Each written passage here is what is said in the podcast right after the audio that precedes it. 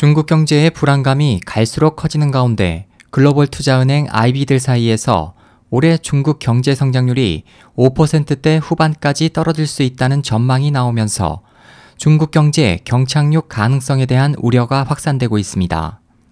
5일 국제금융센터는 블룸버그가 최근 금융 전문가 쉬운 5명을 대상으로 중국의 올해 성장률 전망치를 조사한 결과 평균은 6.5%, 최저치는 5.8%였다고 보도했습니다. 이 중 소시에테 제네랄은 중국의 성장률이 올해 2분기까지 5.9%까지 둔화할 것으로 바클레이즈는 올해 3분기에 5.7%까지 낮아질 것으로 각각 전망했습니다.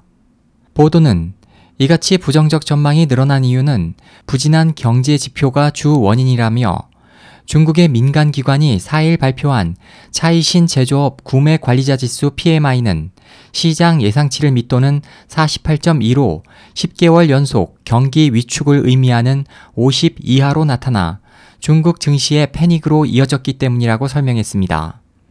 금융 전문가들은 중국 경제의 둔화 속도가 빨라지면서 부실 기업 도산 증가, 자본 유출 우려에 따른 금융 시장 변동성 확대, 부동산 시장 더블 딥 가능성 등 올해 중국 경제의 3대 리스크를 경착륙 우려의 주 요인으로 보고 있습니다. 중국 경제의 경착륙은 성장률이 4%대 정도로 급격히 둔화하는 것을 말합니다. SOH 희망지성 국제방송 홍승일이었습니다.